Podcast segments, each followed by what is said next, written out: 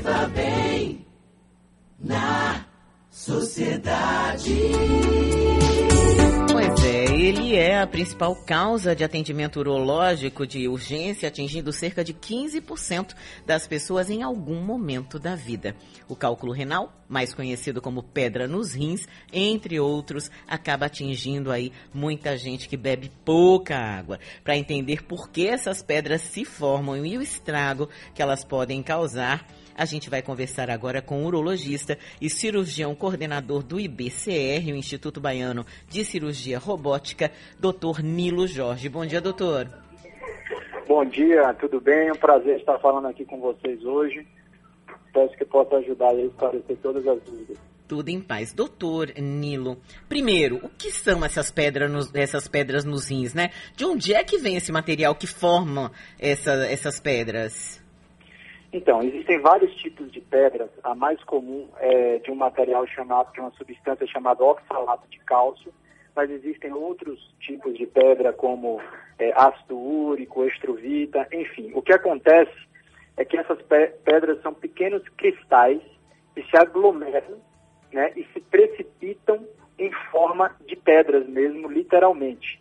Isso acontece em pessoas que têm uma baixa ingesta de líquido, ou seja, bebem pouca água, em pessoas que têm é, uma alta ingesta de cloreto de sódio na alimentação, que nada mais é do que sal, mas lembrando que sal não é só o que é salgado, a gente tem cloreto de sódio em refrigerante, em latados, então isso é muito ruim e ajuda a causar distúrbios do metabolismo que precipitam na formação de cálculos e existem também algumas doenças metabólicas próprias de cada indivíduo. Existe o fator genético, então tem muita gente que tem história que o pai, a mãe, o avô tinha pedra nos rins e acaba tendo uma predisposição genética, mas de maneira geral o que mais influencia na formação dessas pedras são realmente os maus hábitos, tanto alimentares e principalmente em relação a beber água. Tem muita gente que esquece de beber água, que mergulha de cabeça no dia a dia, no trabalho, nos seus afazeres, e quando vai ver, está com aquele xixi super escuro, concentrado, o que reflete um ambiente propício para a formação desses cálculos urinários, que podem é, resultar em, em verdadeiros desprazeres aí aos nossos pacientes. Doutor Nilo Calil, bom dia. Como é que vai o senhor? Tudo bem? Bom dia, Calil. Uma satisfação falar o senhor, com você. O senhor falou aí sobre a urina e a gente vê uma tabelinha, né, é, falando sobre a, a coloração da urina, como é que ela é quando se bebe muita água, como é que ela é quando se toma pouca água, é, quando a alimentação ela não é apropriada. É, de fato, qual é a melhor coloração que indica que o rim está funcionando maravilhosamente bem? Essa é uma ótima pergunta e é uma pergunta muito comum o paciente falar assim para o médico: quanto que eu devo beber de água por dia, doutor? E a resposta é: não existe uma quantidade específica, porque cada organismo é diferente. Você tem pessoas com pesos diferentes, alturas diferentes, naturalmente a necessidade de água é diferente.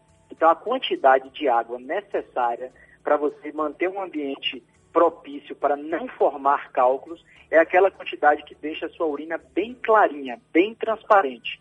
Então, uma urina é, bem clarinha, bem transparente, ela demonstra que você está tendo uma ingesta de líquido apropriada. Né? E é muito fácil você entender por quê. Pensa assim que você tem dois copos com leite. Um tem bem pouquinho leite e o outro está bem cheio até a tampa. E aí você coloca duas colheres de Nescau em cada copo desse de leite. No copo que tem pouquinho leite e você misturar, vai ficar cheio de pedaços do chocolate. No outro que está bem cheio, a solução vai ficar homogênea, ou seja, mistura bem. É a mesma coisa no nosso sangue. Se o nosso sangue está bem diluído, a água diluindo o nosso sangue, ela impede que os cristais se aproximem e formem esses cálculos urinários. Se você tem uma, um, um, sangue bem concentrado, né, e lembrando que os rins é quem fazem a filtragem do sangue, então você acaba tendo uma maior predisposição desses cristais se aproximarem e causarem os cálculos urinários. Então, respondendo a sua pergunta, o xixi, quanto mais clarinho, quanto mais tendendo a transparente ou amarelo claro, melhor.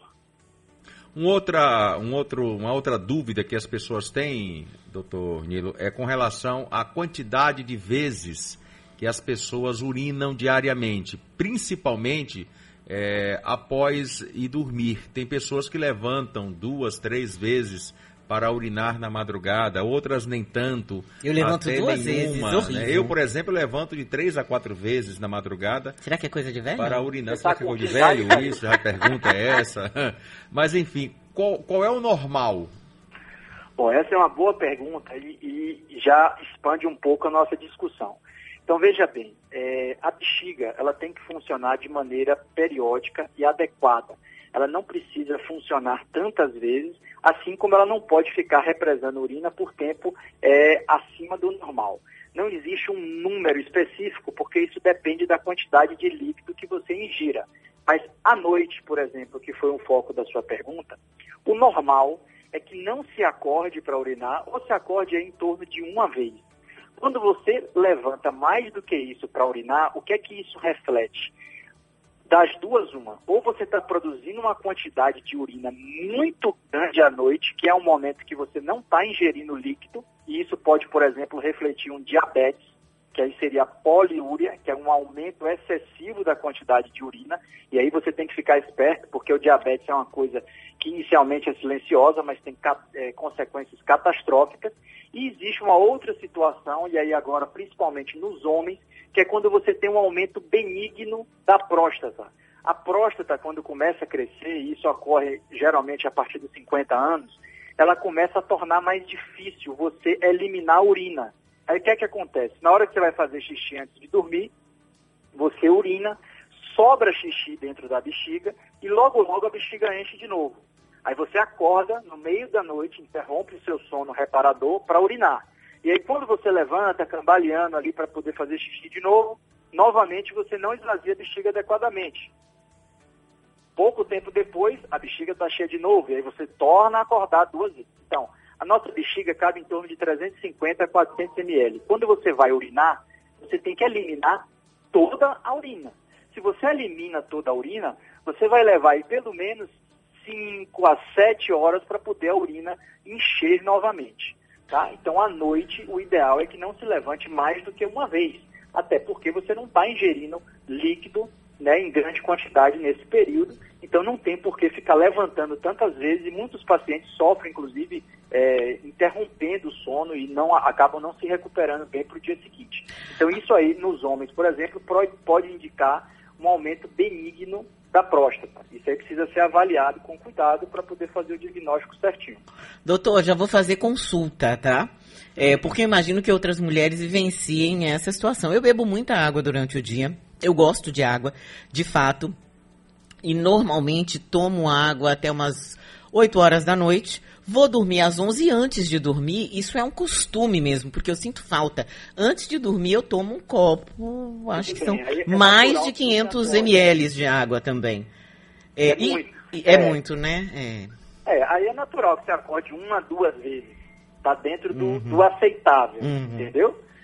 Está dentro do aceitável. Agora, ainda assim, uma, duas vezes já é o suficiente. Se você estiver acordando muito mais do que isso, precisa fazer uns exames, ver como é que está o açúcar, ver se está tudo direitinho. Hum. Outra pergunta que eu queria fazer, doutor, é com relação à pessoa que já teve o cálculo renal, que ou fez através de uma, de uma incisão cirúrgica, ou fez através de uma. É, ela aquela expeliu. explosão, né, também, É, que é. tem, não, é uma É. explosão, mas enfim, tem um, jeitinho Eu aí vou de... explicar para você. Quais são os riscos dessa pessoa voltar a ter novamente cálculo, as pedras nos rins? Essa é uma ótima pergunta e geralmente quem já teve um cálculo urinário nos próximos cinco anos tem 50% de chance de ter novos episódios de crise por cálculos. Então, infelizmente, quem já teve cálculos urinários tem que cuidar muito disso para evitar que tenha que estar fazendo cirurgias e intervenções o tempo todo. Eu, já, eu tenho pacientes que já fizeram mais de 20 procedimentos para cálculos urinários. E é bom lembrar que, apesar de serem pouco invasivos hoje em dia, né, cirurgia é sempre cirurgia e tem riscos, etc. Então a gente tem que fazer o mínimo necessário. Mas, de maneira geral, é importante a gente saber o seguinte: existem cálculos que são muito pequenininhos, que estão dentro do rim e que não causam sintomas. Esses cálculos podem ser só observados, você orienta o paciente a beber bastante água e etc. O cálculo renal, ele causa problema mesmo quando ele migra e ele entope o canal que liga o rim à bexiga, que é conhecido como ureté. Quando isso acontece, o paciente aí tem uma dor violenta, muitas vezes precisa de morfina, vomita, está descrita aí entre as três piores dores que um ser humano pode ter. Dizem aí que é dor do parto, dor de cólica de rim e dor de dente. Então, quando você tem essa situação que é conhecida como uma crise renal ou cólica nefrética, aí se caracteriza uma situação de urgência. O paciente precisa ir para o pronto atendimento, fazer uma tomografia do abdômen, ver o tamanho exato do cálculo e a localização. Às vezes você consegue, dando remédio, fazer com que esse cálculo seja expelido sem necessidade de intervenção. E em outras situações você precisa de uma intervenção cirúrgica endoscópica, quer dizer, sem cortes. Você entra pelos orifícios naturais da uretra, do ureter, chega até o cálculo e destrói ele com o laser. E a outra questão que vocês colocaram é que existe o tratamento também com ondas de choque, que o pessoal fala de explosão, que é sem fazer nenhuma cirurgia, existe uma máquina que faz a litotripsia extracorpórea. Ela manda ondas de choque, fragmentando as pedrinhas que estão dentro do rim. Então, todas essas são opções que a gente tem aí para tratar os cálculos urinários, mas a gente só costuma indicar ou quando o cálculo aí já está maiorzinho, ou quando o cálculo causa sintomas no paciente, dor. Doutor, para evitar é, cálculo renal ou resolver logo no início, quais são as medidas? Principal, beber muito líquido, principalmente durante o dia. Ficar atento ao período aí do verão, onde as pessoas ficam mais desidratadas, é o maior período de incidência de cálculos urinários. Essa é a principal medida.